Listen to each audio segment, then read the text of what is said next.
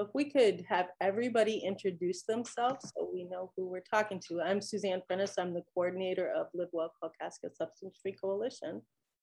Hi, I'm Lisa Anderson. I'm a certified prevention specialist with Up North Prevention, which is part of Catholic Human Services, and I cover Kalkaska, Grand Traverse, and Leelanau counties, and I am the chairperson of the Live Well Kalkaska Coalition. And we are coming to you from the lovely village of Kalkaska in my kitchen because Suzanne's internet is horribly unstable and we want to blow it today. So, right. so, I'm going to hand it off to Pam. Hi, everybody. My name is Pam Lynch, and I am with Harm Reduction Michigan, and I'm here with Michelle Winberg.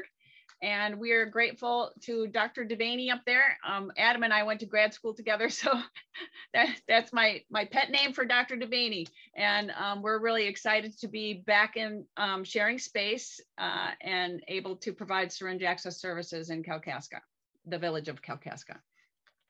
With that, how about you, Adam? I'm Adam Devaney. I'm a licensed clinical social worker. I'm the owner and operator of Life's Work Clinic in the village of Kalkaska, and uh, where we provide services uh, ranging from uh, psychotherapy, recovery counseling, uh, medication assisted treatment for opioid use disorders, and psychiatry. Awesome. I'm just going to go by our screen here. Uh, Kim Johnson. I'm Kim Johnson. I'm a peer recovery coach um, in Traverse City, Michigan. Um, I also am a sexual health ambassador uh, through Planned Parenthood. Um, so trying to get the word out there about hepatitis and HIV prevention. Great, thanks. Uh, George Davis. Hey there, y'all. Um, I'm George Davis. I am here representing District Health Department number 10. Um, so we're 10 counties, but we encompass Kalkaska. And I represent usually our, our, sexual health clinics and services and our testing services for HIV, hepatitis, syphilis, and, and so on. So I'm happy to be uh, the local health department uh, voice on this call. Thank you. Awesome. Welcome. Victoria. Sorry, I'm slow to unmute. I am the complex care coordinator at the Thomas Judd Care Center. We service 30 counties in northern Michigan. So um, I specifically am working in early intervention and um, kind of starting the response with this self-testing for HIV currently. Awesome. Lauren. Uh, hi, it's uh, wonderful to be here. Uh, my name is Lauren Powell. I'm the Emerging HIV Networks Coordinator with uh, the Michigan Department of Health and Human Services. I'm in our uh, new Ending the HIV Epidemic Unit.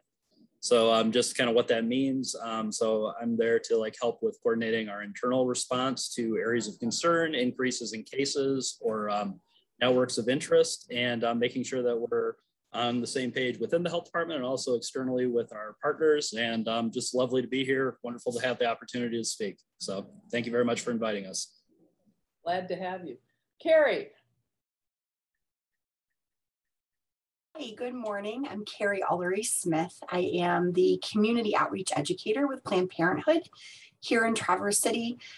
Um, so I am a sexual health educator. Um, probably most specifically just for the purposes of this call, um, I do specialize in HIV education prevention and viral hepatitis.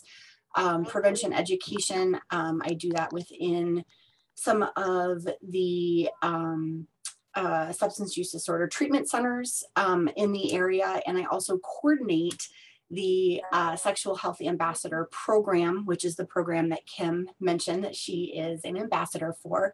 Uh, and that is a program where we have trained individuals in recovery to help co-teach HIV and viral hepatitis education within treatment centers. So um, I'm just very happy to be here. Okay. Awesome. Uh, let's see here, Tim Hudson. Hi, everybody. Uh, I'm the behavioral health consultant with Michigan Opioid Collaborative, and I cover the uh, northern 21 counties. Uh, Chet. Good morning, everybody. Um, kind of new to Catholic Human Services here in Alpena. Uh, this is my third week on the job. I'm uh, retired retired police officer after 25 years. So um, got hired in Catholic Human Services, work in prevention. Uh, my area is going to be Rogers City, Onaway, and Alpena, and uh, I'm glad to be here. Welcome, Chet. So at the front desk, when he checks in, Just as a reminder, if you a form that he'll sign, um, they have like a little tablet thing up there that he'll sign. Then it's auto. Yep. So- Okay, Heidi, go ahead. Do it in here at all. I'm under a legal information. Hi, can you guys hear me? I think everybody needs to remember to mute. Um, I am a community outreach specialist with Thomas Judd Care Center at Munson Healthcare. We service all the 30 counties that Munson services. Welcome. Thank you. Dr. McGram. Hi, call me Dave, Dave McGram. Um, I'm the medical director of the Northern Michigan Response Consortium. Uh, we work under a federal grant to cover about 21 counties in Northern Michigan, uh, a variety of initiatives related to treatment, prevention, and recovery. And I'm here today to try to learn more about uh, uh, the background of what's going on in Kalkaska and uh, what we can do to help approach uh, prevention and treatment. And I have to get off this call about 11.30 or 11.40, sorry. I'm sorry, about noon. That's all right. Uh, let's see here, Jacob. Hi, everyone. My name is Jacob Watson. I'm an HIV epidemiologist with the state of Michigan. I work closely with Lauren in the uh, investigation of networks of concern, and I provide all the epidemiological support and kind of background for uh, these networks. And again, thanks so much for having us here. Really appreciate it. Thanks for being here. Tim Shrewcraft. Hello, my name is Tim Shrewcraft. I'm also with Michigan Opioid Collaborative out of uh, University of Michigan Medicine, anesthesiology. Um, I'm a peer recovery project coordinator for the group. I'm covering um, pretty much the whole state, working with the behavioral health consultants like Mr. Hudson. Awesome. Welcome. Dr. McMorrow. Hello, um, I'm Rob McMorrow. I am an addiction uh, medicine physician. Uh, located down in Houghton Lake. I work with the Michigan Opioid Collaborative with uh, Tim and Tim, um, and uh, as a consulting physician. And uh, happy to be here. And let me know if you have any questions. Great. Uh, Nate Saylor.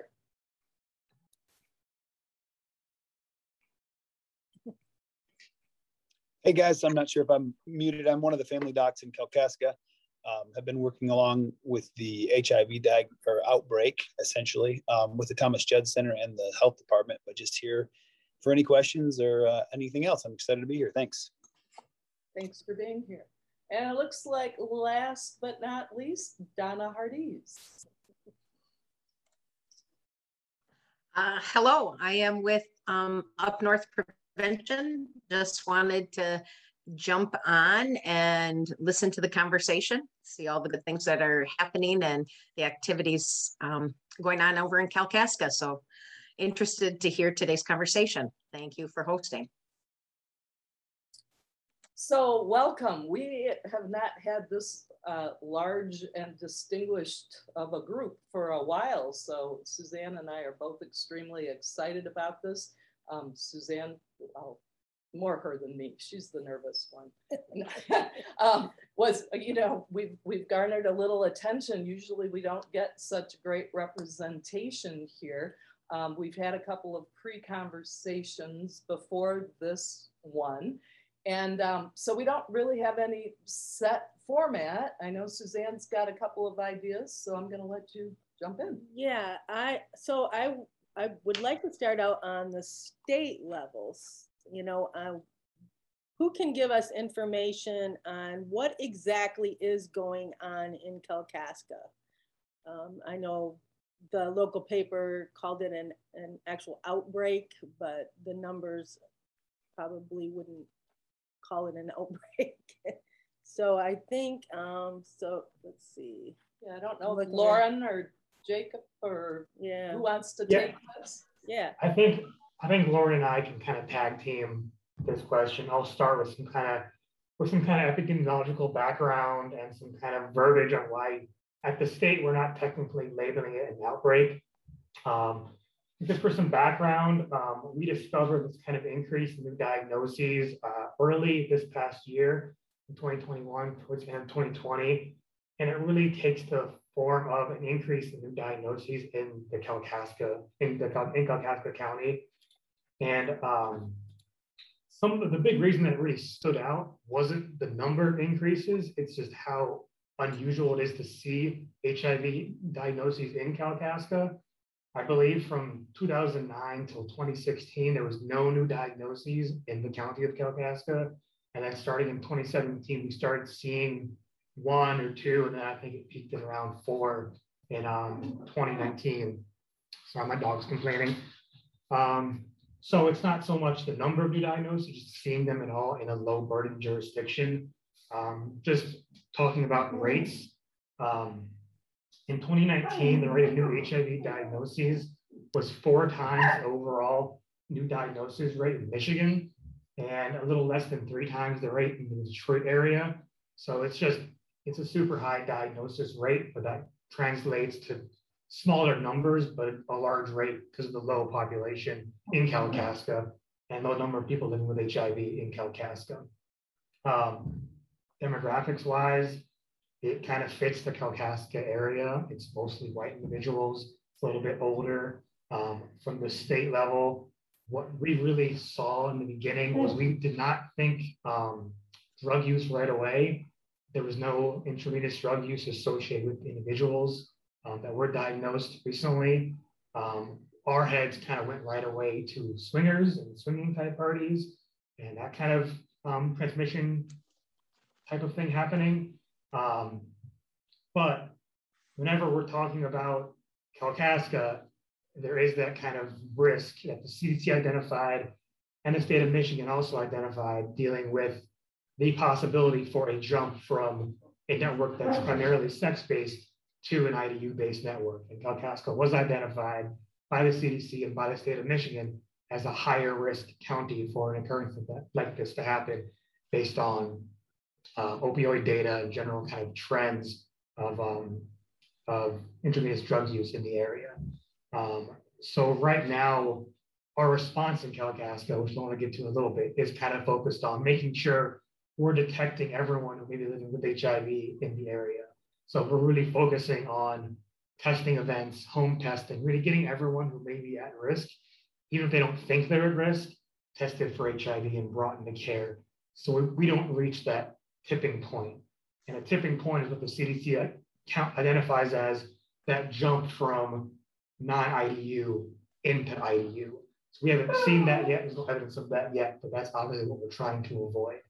And um, Lauren can get into a little bit of the kind of what, we, what we've been doing at state level while I take care of my dog real quick. Thanks for that information, Jacob. Um, yeah, so um, just kind of like along with like what Jacob said, um, it's not like, you know, we wouldn't call it an outbreak in Kalkaska. You know, it doesn't rise to the level of an outbreak by any of our metrics or standards, but we really want to just promote awareness. You know, we want to make sure that it's out there in the community that you know that like, you know, there is there is prevalence out there and that, you know, that anybody who is living with HIV can be connected to care. And we want to make sure that we're, you know, making sure that we're providing those resources in those areas so that individuals can get tested and not just for HIV, for STIs and for hepatitis. You know, really, I mean, we want to, you know, kind of normalizing HIV testing and just care in general. You know, it's sexual health is health and just, you know, making sure that that that you know there's an awareness out there so that the community can take the steps to protect themselves and also be aware you know um, you know if you're engaging in risk-based activities you know knowing your level of risk just knowing that there is prevalence out there and that you're taking the proper steps whether that's wearing condoms you know being on PrEP uh, pre-exposure prophylaxis to prevent transmission. You know there's a lot of different options and making sure that you know you're aware and you're able to um, you know just aware of what's going on and also just to try to work to increase testing options, you know, in Northern Michigan and just kind of like work on, you know, of course, we know that there's can be a lot of stigma and, you know, we want to make sure that everybody has access to the care they need. A number of these individuals presented at late stage diagnosis. So they were very sick, you know, coming to the emergency room.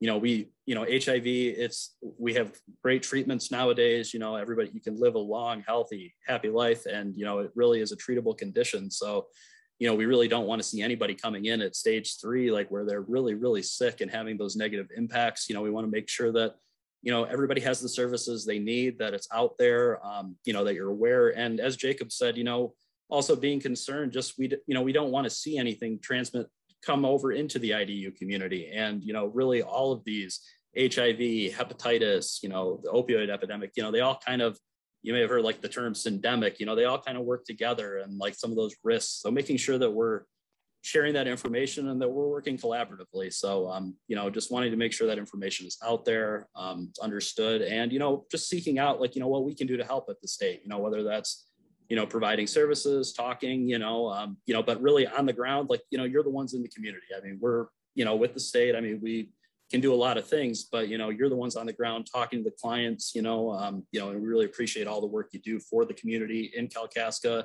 and the surrounding areas. Um, so sorry, I'm a little long winded, but that's my little spiel. But, um, you know, that's kind of, we're just really happy to be here. We're really happy to explore any new partnerships or any new ways that we can, um, you know, we can work to support, you know, we've done a lot of work with Victoria, um, you know, as, and George as well at District Health Department 10, you know, they've done a lot of great work, both uh, Victoria and George, you know, just working to stand up some resources and, you know, make, making those options available and really making sure that people have the information they need to protect their health and live happy, long lives.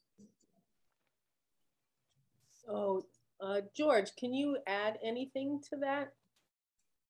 Sure, yeah, and to just piggyback off of Lauren, um, to make sure people have this information at the local level, I think uh, to respect that, to empower a patient to make decisions for their own health, um, and to respect that information is prevention. Um, when clients can be informed of what's circulating in the community, they can make choices uh, to positively impact their health or the health of the network of folks that they are with. Um, so from the local health department level, um, working with the numbers from the state, we also are, are, looking at how can we be team players in the community. And so we've implemented some other interventions. Um, we have offered free condoms from the health department for years, uh, but we now have uh, an option that folks can go to our website and order free mail order condoms. Um, we know there's a stigma still to buying those at the store or coming in in person. So to break that barrier down, we, we were happy to mail those out. Uh, and we are currently in the process of developing a system, and it should roll out here shortly, uh, that folks can order um, HIV home tests from us. Um, while we prefer folks come to our office because then we can offer more testing as far as hepatitis C and STD testing and syphilis and other blood draws, we want to respect that there are folks who may not feel safe or comfortable coming in or in a situation of their home life where they can't come in. Um, that they can request that test and we're happy to mail that out to them um, with a short questionnaire to make sure we're capturing, capturing some demographics um, that we need for our funding and reporting for statistics. And then also working along with our community partners, uh, physicians, uh, hospital systems to understand that we are all also offering free HIV in office testing. And then reduced and low cost uh, sliding fee scale testing for things like hepatitis C, syphilis, chlamydia, gonorrhea, um, if folks are having uh, complications, they think they may have genital warts or herpes, they are welcome to come to our clinical services. Again, we will never turn anybody down if they are unable to pay. Uh, it, it, but that also isn't a sliding fee scale. Uh, helps keep our doors open if, if folks need that um, free, non-judgmental service. So those are kind of the interventions that we're rolling with now, um, and then continue to work with our partnerships. Awesome. Um, anyone from the Thomas Judd Center want to add to any of this?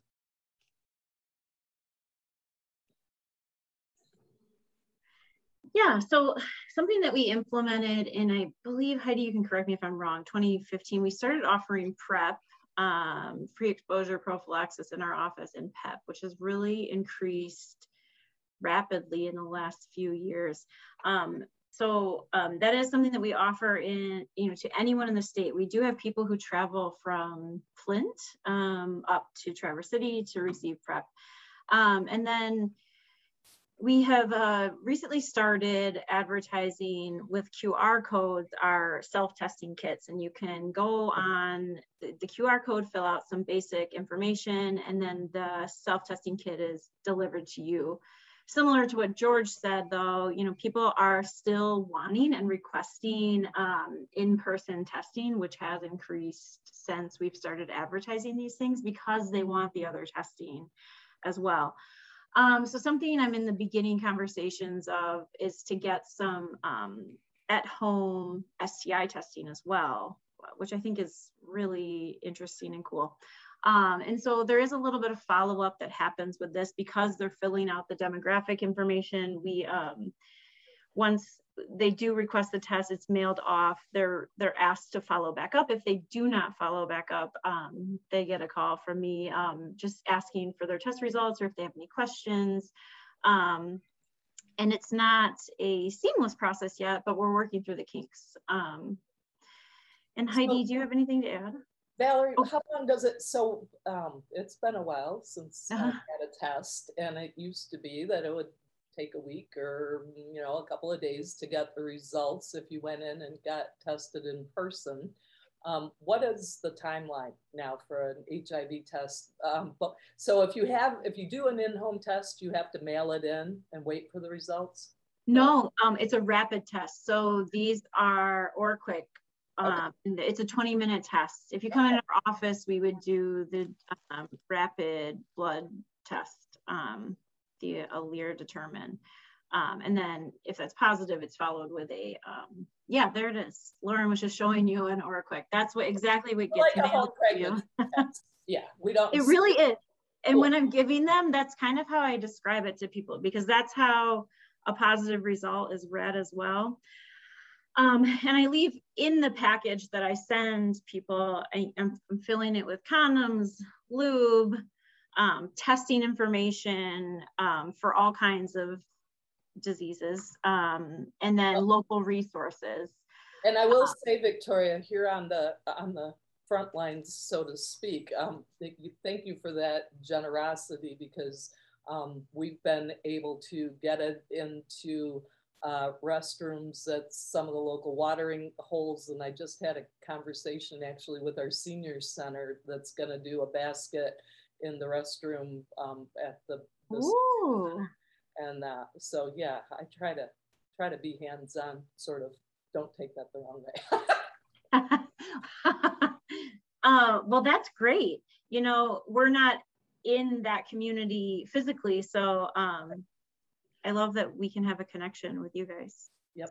And and any written information about those testing services too we're trying to get those out and about. And and um, for our health department friends, like the conversations that I've been having with people is yes, they're aware that there are um, resources at the health department, but sometimes even the act of parking in the health department parking lot and walking through the door in a small community is um, problematic sometimes. Mm-hmm. Yeah, and I do know, I think District 10 has many locations. I, I believe George said that people can go to any of them. Um, but people have said the same thing about coming to Thomas Judd that it's, you know, that like it took them three tries to actually come in and get tested. So it'll be interesting to see if this can remove that barrier and that, you know, people, you know, have it come to their mailbox, um, take the test and go from there we'll see. Victoria, this is going to be seen by the public. So could you go over what exactly is the Thomas Judd Center for people for those who don't know? Sure. Would you mind if I let Heidi do that? That's she's really good at that spiel. Gosh. um, so, hi, Thomas Judd Care Center functions essentially as the HIV clinic at Munson Healthcare. So we um, provide HIV care, resources, education, and prevention for the entire Munson healthcare service area. So we have case managers who help folks navigate um, from testing to diagnosis to all the resources that they may be eligible for as a person living with HIV. Um, essentially, our goal is to keep folks in care and remove any barriers that may prevent them from maintaining their care. And additionally, we try and, you know, one of my big roles is getting out in the community and forming partnerships and collaborations with people to just even let the public know that we exist because it's not the easiest um, thing to do. One of the, so with outreach, what we've been doing is um, we've upped our everywhere you go advertising, which are the ads that you often see inside restaurants, restrooms, gym bathrooms, gas station bathrooms, bus stops, things like that. We added the QR code that Victoria mentioned for the um, at-home testing. So that's going to be in over 50 locations in our region. Um, I think starting this week, they should be up. We do lots of uh, social media advertising. We advertise on apps, uh, sort of like hookup apps, uh, friend making apps, maybe we'll call them. And, um, you know, we just try to get the word out that we exist um, primarily. So that's kind of what we do. We do a lot for a little small but mighty group. All right. Answering a question there.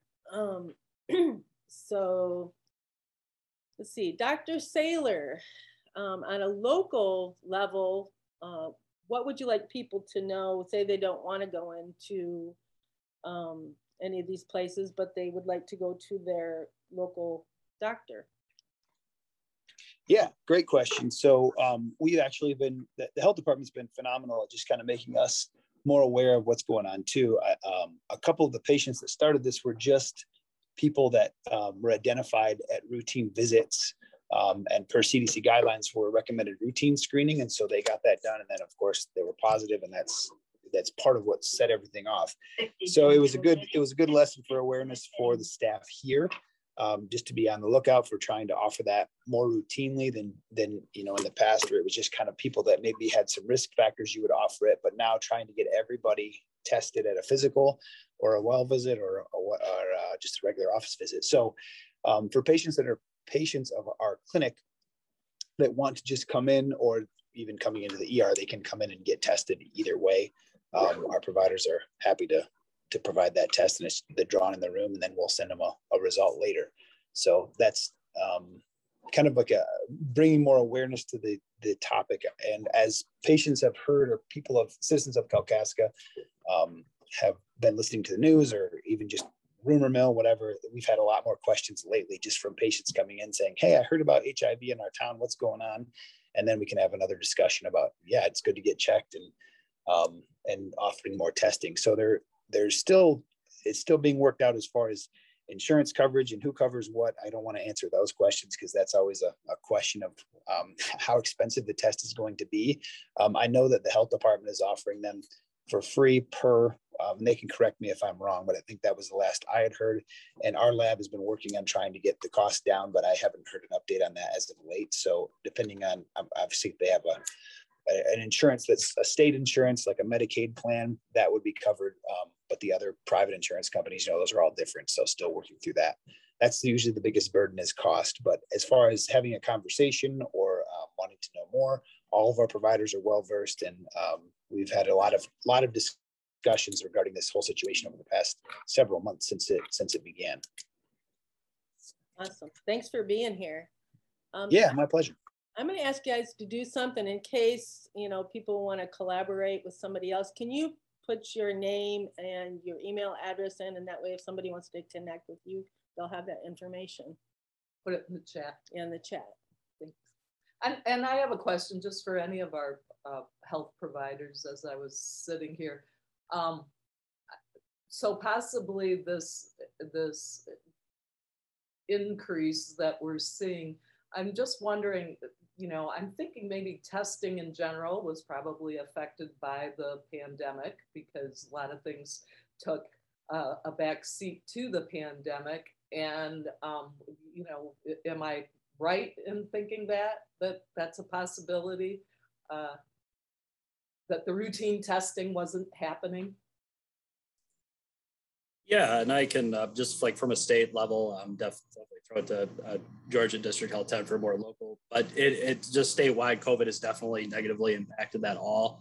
And that's one of the big things that we're hoping to kind of, you know, just promote more testing because like the levels have dropped quite significantly from where they were before the pandemic. You know, people just aren't coming in for services. Clinics have been closed. I mean, it's it's just been a brave new world with COVID. So it's really impacted all of us in many different ways.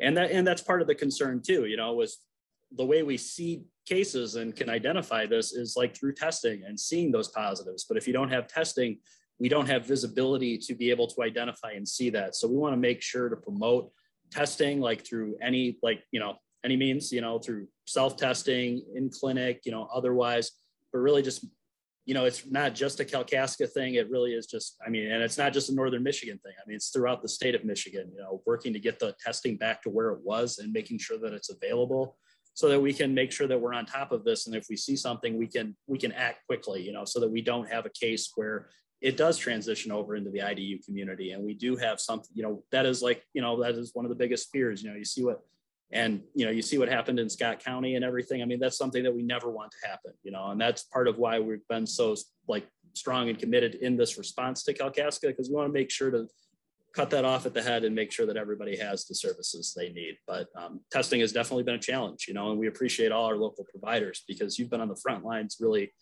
you know, doing this work and taking care of clients. And, you know, it's not like you're not testing because of a lack of want. I mean, it's just, it's a challenging environment and we appreciate everybody's efforts and, you know, just hoping to return to that level and go above, you know. Yeah, just to add to that, I think that was the most striking thing about a lot of these cases was that um, a number of them were people who were contacted, I think, via contact tracing, but some of the tests, or when they were finally identified as positive, they had pretty severe uh, late stages disease. Um, so uh, that kind of goes to the fact that they were they had HIV for a while um, without being tested, and this and COVID, like you had said, I mean, there was a, a, period of at least a year where there were non-essential visits, so people just weren't coming in for physicals, and that's really where a lot of this stuff was picked up was just routine physicals that they finally showed up for, and then boom, they had the test just for screening, and it was positive. So uh, definitely, I think encouraging the community to know that hey, if you haven't been in the doctor in two years, now's your time to get in, and um, we're happy to run tests, uh, obviously, but um, the sooner the better for a lot of these situations, just so we can prevent late stage diagnoses. Yeah, Dr. Saylor, um, I'm just wondering, do the primary care doctors and other physicians and providers throughout the region um, understand the criteria for HIV screening? Um, uh, that's a great question. The answer is they should. Um, I mean, there's lots of guidelines coming out of the CDC as far as how to test, who to test when to test. Um, we've actually put in our Cerner EMR, so all of the Munson organization hospitals um, have a, there's a, it's called a recommendations panel, and it's a, a an automatic way of making sure that patients are getting the right screening tests. So, for example, like if they're 50 years old, it'll it'll alert you that hey, they're due for a colonoscopy, or if they're a diabetic and they haven't had their A1C checked in three months, it'll alert you like hey, they need an A1C. So it's the same thing there is uh, a recommendations that pops up for everybody at the age of 13, I believe, and up uh, for at least a once per screening or once per lifetime per screening. And then depending on if that patient has other risk factors identified in their list of diagnoses, it may uh, ask for more frequent HIV testing and the provider can click off it or doesn't have to order it, but at least it's a reminder that says, hey, they're due. So that's one of the ways that we've worked at trying to um, improve testing or increase testing just in well visits.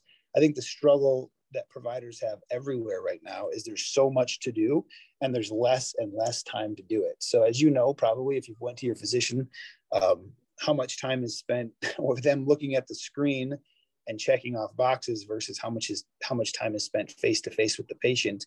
Um, there's obviously lots of other measures that we're that they're trying to do. So that's the biggest struggle is just trying to get everything done when the patient is here which again is is one reason to try to automate it as much as possible to help providers. I know our clinic, we've had lots of conversations. Um, a number of the other providers here have been in meetings similar to this, talking directly about this HIV um, case increase. so I think in our, for sure, I can say in our clinic, we've definitely talked about it. And then I've brought it up to some other Munson um, administrative meetings that I'm aboard, or um, like panels that I'm on. So the conversation's out there. And I think the more people know about it and the more they talk about it, the better.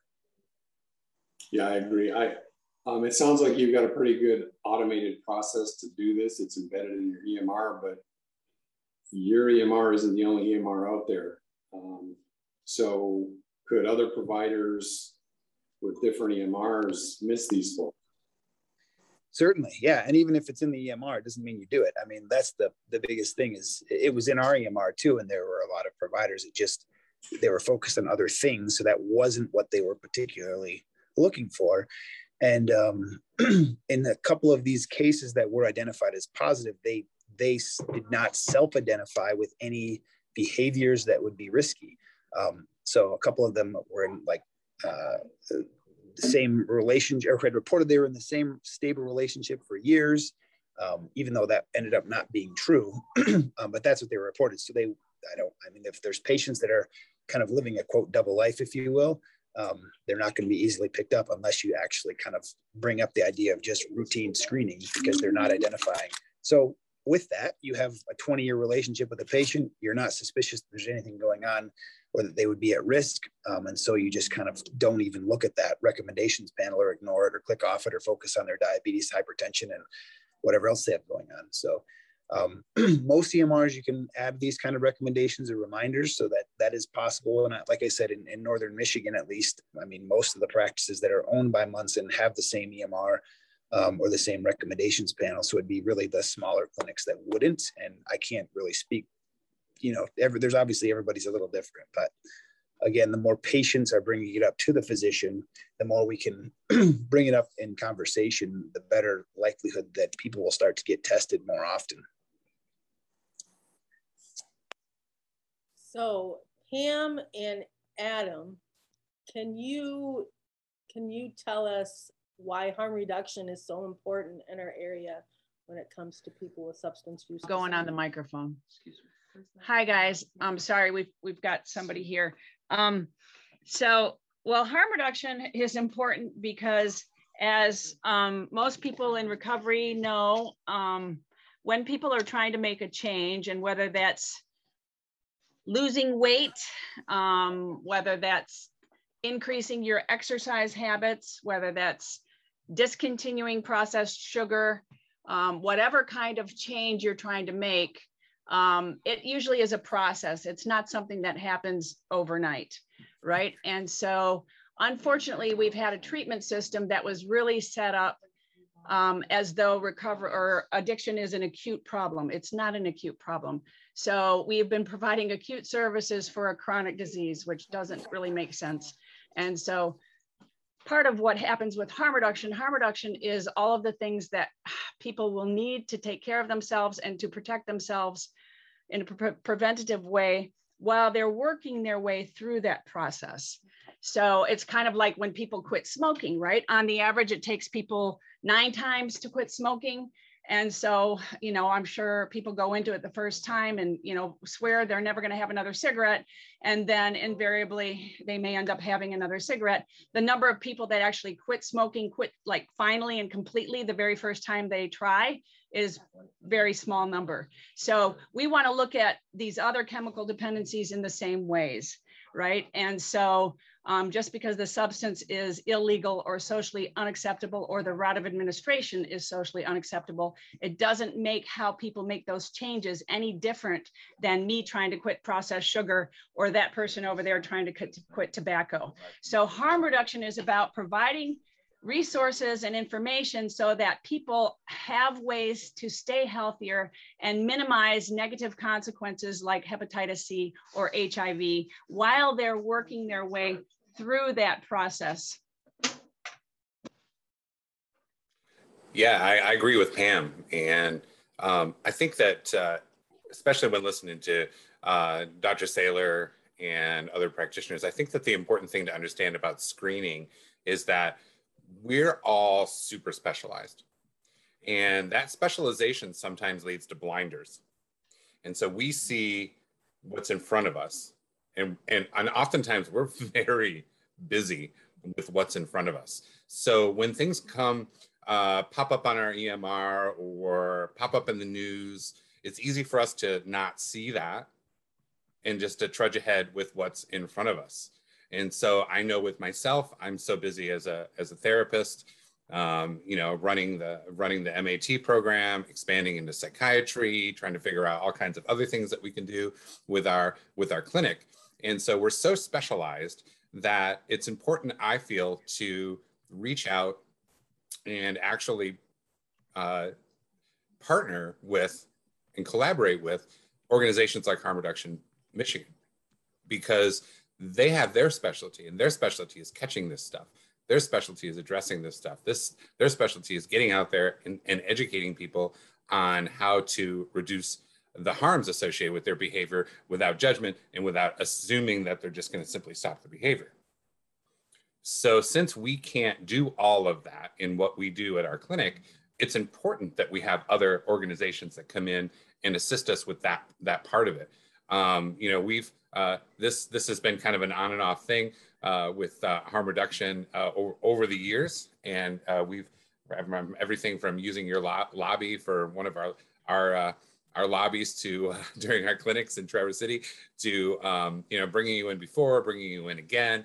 Like I just hope it sticks because the thing is is that we're all so specialized that we miss things, and we need organizations and partnerships with organizations that are there to catch the things that we can't do.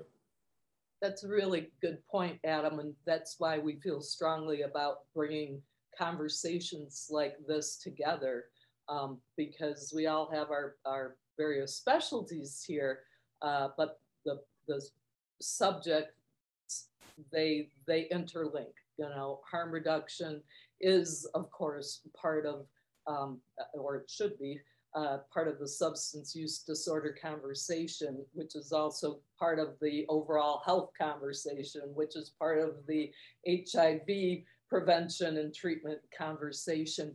And all of this has a certain amount of stigma associated with it. And so I, um, you know, that's where everybody gets a little all wiggly sometimes is the stigma piece. Um, that it's like, well, I can't talk about that part of it because that's, I'm not directly involved with that. And um, so if any of you would like to talk a little bit about stigma, whether it pertains to HIV testing and treatment or to SUD treatment, um, any of those kinds of things and how we should or could as a community address um, the, the stigmatization of these health issues, jump in. If, I could, real, if I could, real quick, I, I think I feel like point of service, right? Like the fact that I have a couple of people that are coming in, uh, someone that I just met with for counseling at our at our clinic is now coming in on Thursday to get tested and bring somebody else to get tested, um, right? Uh, so like in house at the same place, like it was, I was able to say, oh, you're concerned because your former partner now, you know, has apparently been living with Hep C for all these years we got that covered. Just come in on Thursday between 11 and 2 and we'll get you tested. And she's like, oh, I'll bring my partner now, you know, because I've been with him for all these years. It's that point of service. And if you have that relationship, if you have that trust already established, primary care, etc., if you have that trust established and you can do that stuff in house and you can refer within in house to at that point of service, dynamite. And I, I think that is an excellent point right there, but also to um, add to Adam's previous point, um, with the community partnerships and the blinders, like we all, we all, most of us are from a different organization or agency or, or industry and see different reasons for this issue altogether, let alone how to deal with it. Um, and while in-house in that in having all the services condensed is is an awesome way to deal with how to treat it um, at, in the moment. But what if that person moves to a different community and they no longer have that singular entity? And that's the only thing that they have that experience with. What we need to realize, everyone needs to realize, is that C, HIV, substance use disorder are problems that aren't going away. They've been here for a long time. And what we've been doing doesn't work. It's been made clear. It's gotten worse for the past the opioid epidemic has done nothing but get worse for what 15 ish years? What we're doing is not solving the problem and we need to start doing something differently. And we need to accept that like harm reduction strategies save lives.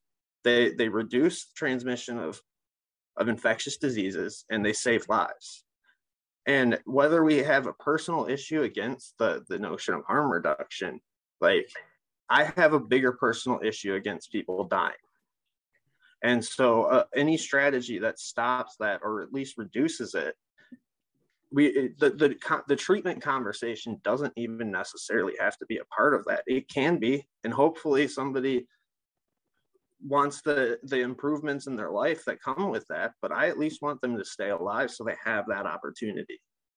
So i'm going to jump in here if that's okay. So tim you're talking um, on september 10th we're doing a thing at the park place in traverse city and we're bringing in dr robert heimer from yale university who talks about how you know uh, i think one of his published articles talks about um, if you put as much money into syringe service programming and HIV care, it would be more effective than all of the money that's going into drug treatment, the way drug treatment stands right now.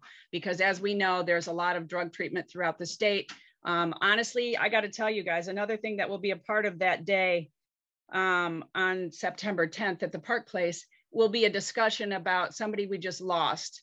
Um, and that's one of the reasons why I'm really glad to be talking in this collaborative effort here with all of these partners because we just had a combat veteran from our Cadillac office that we worked for, for with for a very long time die of an overdose in a veteran's home. And um, it was just really pretty sickening. So what you're talking about, Tim, with how like we can we are doing all this stuff, but people are still dying. Um, and I was really frustrated because you know, the physician called and one of the physicians called and said, you know, I'm just really wanted to say we're really sorry to hear about, you know, but the, but but he was just such a hard case. And I'm I'm really pretty over blaming the victim, you know, because I, I looked at that doctor and I said, you know what, he was not necessarily any harder of a case than, you know, dozens of other people that we deal with.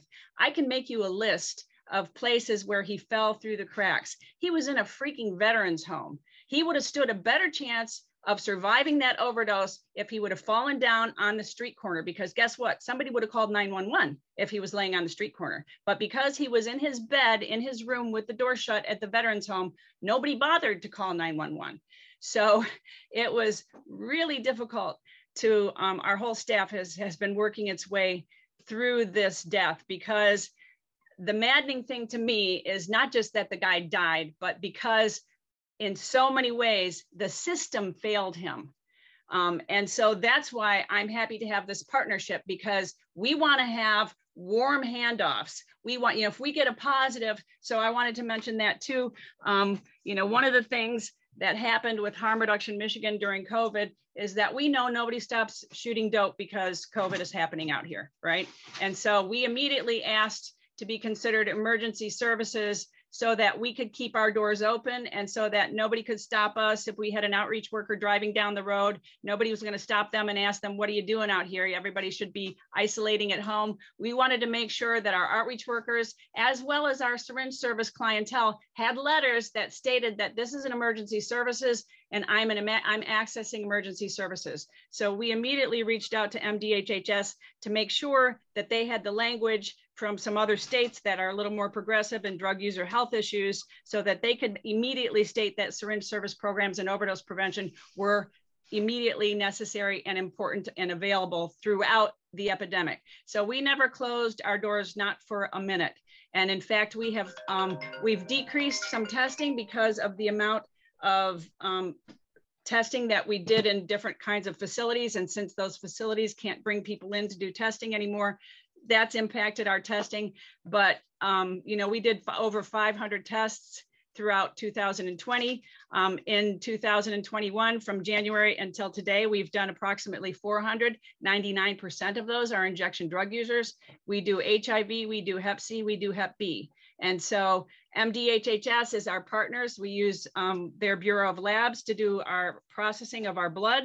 So um, we don't have a lot of positives. Actually, in the time that Harm Reduction Michigan has been doing this work, which I think we were funded initially in 17, we had one positive, and it was from testing that we did in Wayne County at a treatment center in Wayne County. Um, one positive in HIV, sorry, I need to clarify that. We've had a lot of positives in Hep C.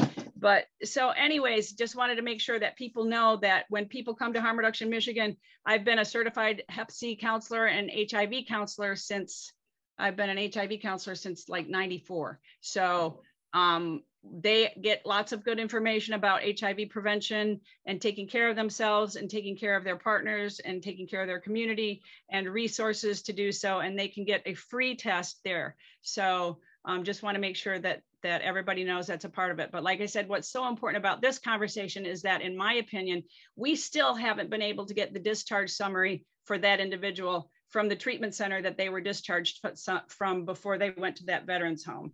Um, definitely get the sense that that, that play it's not a treatment center that's actually in our catchment area at all but um, I get the sense they're avoiding us. I think I know why. Um, but it's that that kind of thing that um, by by being in a collaborative effort like this, we can have good conversations and we can make sure that that continuation of care from one place to the next goes seamlessly and that we're all in contact with each other. And you know, we get warm handoffs for clients and i'm i'm all for being done with blaming the patient or the the victim as well um but also e- each other. Um it, we we all have a responsibility to take for this. Um th- there has been a lack in across sectors in collaboration in um organization and it, it's not any one agency's fault or any one industry's fault. It is something that is just needs to be looked at as a problem and something that we come together to solve. Um, it, it is not going to be any one agency or industry that is going to solve any of these issues. It, it is going to require cross community collaboration. Right. This is why this is so awesome that you all attended today and why we try to have pertinent conversations. Um, I know for sometimes I feel like, uh, you know, the word coalition was um, the flavor of the month. And course, uh, every community and every county had to have a coalition and how relevant was it actually? And I will say from um, being a, a, proud Kalkaska County resident that I do, I have to pat us on the back, um, that our coalition, we try to be relevant and, and have those conversations with community partners, um, but also try to just get out there and do the work. So, um, you know, it's, it's still all about relationships. And uh, I, I know uh, Dr. McMorrow, we were very impressed when you were our guest speaker for the um, coalition. And um, you're one of those docs that I say gets it um, just any comments you'd like to have about uh, the current conversation? Um, no, I mean, I, I echo kind of everything, you know, everybody says about harm reduction. I always say, our, um, you know, Tim's got some great insight and, and Pam, you know, wonderful insight as well. I, I, you know, really practice on that harm reduction kind of time or uh, profile you know, I always collaborate, respect, acceptance, empowerment, and compassion. Um, and I think those are the five principles I use with my patients. Um, I have two main goals with my patients. Um, that's one to um, keep my patients alive and retention of treatment. And, um, and that's what I really focus on. And um, I think if we do that as a collaborative and, you know, we work on harm reduction, we can really make strides. And I think this is wonderful. So if anybody has any questions about um, you know, how, how, my clinic works or, or kind of how we do things. Um, I was fortunate to train um, in Buffalo where we were really progressive in harm reduction. We had uh, low threshold clinics um, throughout the city where we'd have, um, you know, needle exchanges, um, low threshold buprenorphine. We had a ultrasound tech that would show people, um, you know, the good veins and things like that. And we saw just a huge progression in infectious disease, overdoses, and um, just generalized health in collaborating with our patients to improve um, you know, the whole scope of uh, uh, of their health. Um, so um, we just uh, got to keep working at it and and um, be um, compassionate and, and, just work like that. I, I just recently celebrated my five years in recovery, and I've come to look at my entire recovery is ongoing harm reduction. Everything about it is harm reduction. I'm never going to be perfect. I'm never going to be recovered he is actually. But Heidi has her hand up. Sorry, I hopped in and, and stole the thunder there. Has these really great. Go ahead, Heidi. And then um, slides. Johnson would like Carrie to talk about Planned Parenthood. About um, Heidi. I just had a quick question for harm reduction. Um, you mentioned some event on September 10th. Could you tell us where to find more information on that? Hi, uh, am I on? Yeah, I think you guys can hear me. Okay, sorry. I've been flipping back and forth so much here. Yeah, um, actually, Heidi and I apologize because it's pretty last minute because it was spend down money that somebody offered us. And they're like, hey, do you have anything you can do with some spend down money? I'm like, uh, yeah, there's somebody we've been trying to bring in from Yale for decades. And so it's um, just being finalized now. Um, we have the agenda. Um, I'm waiting for an answer from one person before I guess that agenda is finalized. Um, and so it will be September 10th at the Park Place. Um, that is the same day as the NMORC meeting. Um, unfortunately, this guy's like a pretty big deal. Um, if you want to Google him, his last name is Heimer, H-E-I-M-E-R. And um, the dates that he could come before the money had to be spent were pretty limited, which is why we ended up having to choose that date. And so, yes, there will be an option to attend virtually. Um, so we will be pumping it out on either Zoom or Microsoft Teams. And um, we will also be meeting in person down at the Park Place. And so um, thank you for asking about that, Heidi. As soon as I have something to send, I will be sure to send it out to this coalition as well as other coalitions that we're a part of. Thank you for asking. And it, it will be essentially 9.30 till about 3.34 like I say, I'm waiting on this last speaker before I can nail that down. Thanks. Let's see. So usually Suzanne and I go back and forth, but since we're looking at the same yeah, screen, she's yeah. looking at the chat and I'm I can't see that far away. So so uh, let's see. Kim wanted where did it go? Carrie, you wanted Carrie to talk about Planned Parenthood?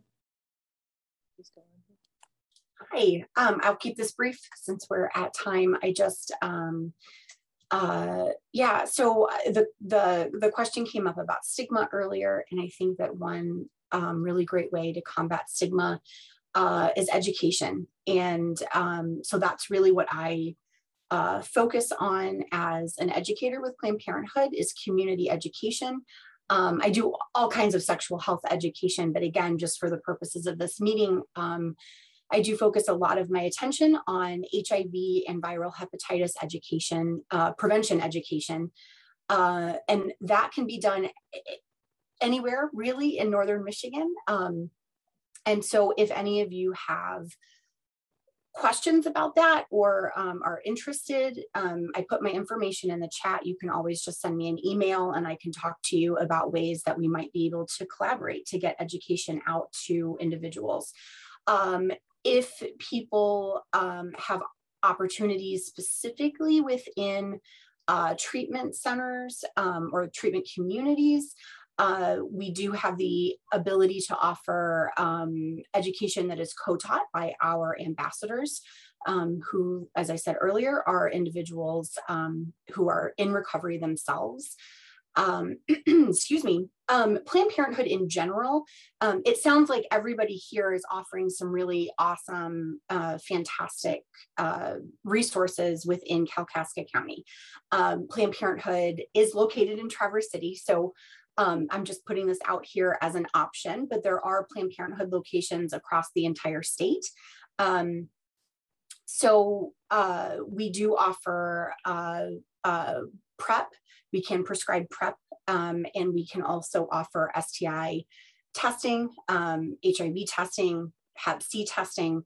Um, so it's just another option um, for individuals if they are interested in those services. Um, and then obviously along with that, we can do all of the other sexual health stuff that we uh, provide. Um, but I just, uh, yeah, thank you for the opportunity to get some of that information out. So please feel free to contact me with any questions or any opportunities for collaboration because we would love to do uh, education in the Kalkaska area if an opportunity presents itself. Thank you. So Carrie, I'm just curious, in my work over the years and as a prevention specialist, I work with youth quite a bit. And I know that there's some pretty black and white rules as far as um, sexual health orient uh, education in the schools that yes. have to go with the Michigan model. But um, I believe there was somebody from Planned Parenthood who um, that there was a little bit of collaboration in some of the area schools between Planned Parenthood, um, with nobody being able to get in the schools during COVID. I'm assuming that there hasn't been a whole lot of that collaboration going on anymore. Uh, but well, oh, sorry, I didn't mean no, to cut you off. No, I'm asking. I, I, I kind of yeah. So um, I have partnerships with several area schools. I teach in a five or six county area. Um, most of those schools I did teach during COVID during last year, but I just did it virtually. Um, so there are um, very, very strict rules, um, laws in place um, regarding sex education in public schools. Each individual district has to have a sex ed advisory board that has to approve any curriculum. So the Michigan model is one curriculum. They can choose any curriculum that they want but it has to be approved by the sex ed advisory board and then go through two school board meetings for approval after that. So the process is sort of tedious and long to get anything approved. Um, I was doing some education briefly um, with uh, the alternative school in Kalkaska, but that was years ago. And then the teacher switched and then they moved locations and then there was just not an opportunity to um, to come in. So i am doing things in local schools. So if that's another obviously if anybody has any connection to uh, local schools whether it's in Kalkaska or another yes, county is starting a new and revamped alternative ed program and i'm the person that can put you in contact with that so we will talk. so Carrie, uh, Victoria wants to know, is PrEP on a sliding scale? Oh goodness, Victoria, that is a very good question. Um, so I do not know the answer to that question. Um, I know that um, whatever, because we obviously we take Medicaid, what, whatever um, uh, private insurance a person has. So I don't know if they are, if they do not have um, insurance, how that works. So um, you can always contact uh, either the the tran or the the Traverse City office specifically um, to ask questions. Um, Kelly's usually the one at the front desk, and she's amazing. Um, or you can um, uh, I'm, I'm sure that the information is on the website, but I can also get you that information as well um, and email it to you. So we're kind of, we're getting a little bit past time. There's one question that I want to ask. Um, as the Kalkaska Coalition, what can we do to help the current situation? What, what would you see us doing? Anybody want to answer that question? I would see you guys in doing what you've done today, you know, facilitating conversations. You facilitated this conversation beautifully. Thank you, Lisa and Suzanne. So this is this kind of thing, you know, on on all different levels. So facilitating this conversation, you know, disseminating information, disseminating resources, and um, you know, continuing to do what you're doing. That's very helpful. You know that you know they know people know that you know like we always said in hiv you know people need a buffet of options. And so you know all of us are the buffet of options. And you know if a person wants you know this specific angle then they go to this place. And if they want that specific angle they go to that place. Or maybe that place has hours that are better accommodating to that person's schedule. So people have a buffet of options to pick and choose from in getting help you know. So thank you. Thank you. Thank you. Victoria? Yeah, just to piggyback off Pam, what she had said, I think getting the word out there and just having more conversations with anyone who will listen um, and just to increase awareness and you know just emphasizing health like as a whole um, and then yeah just continually collaborating because i think the collaboration between everyone here could really aid in a really, um, I guess, inclusive response to what's going on. We really want to thank everybody here Yeah, for their absolutely. time today and their expertise. Um, I think this has been a productive conversation and um, we look forward to uh, future collaborations. Yeah, absolutely.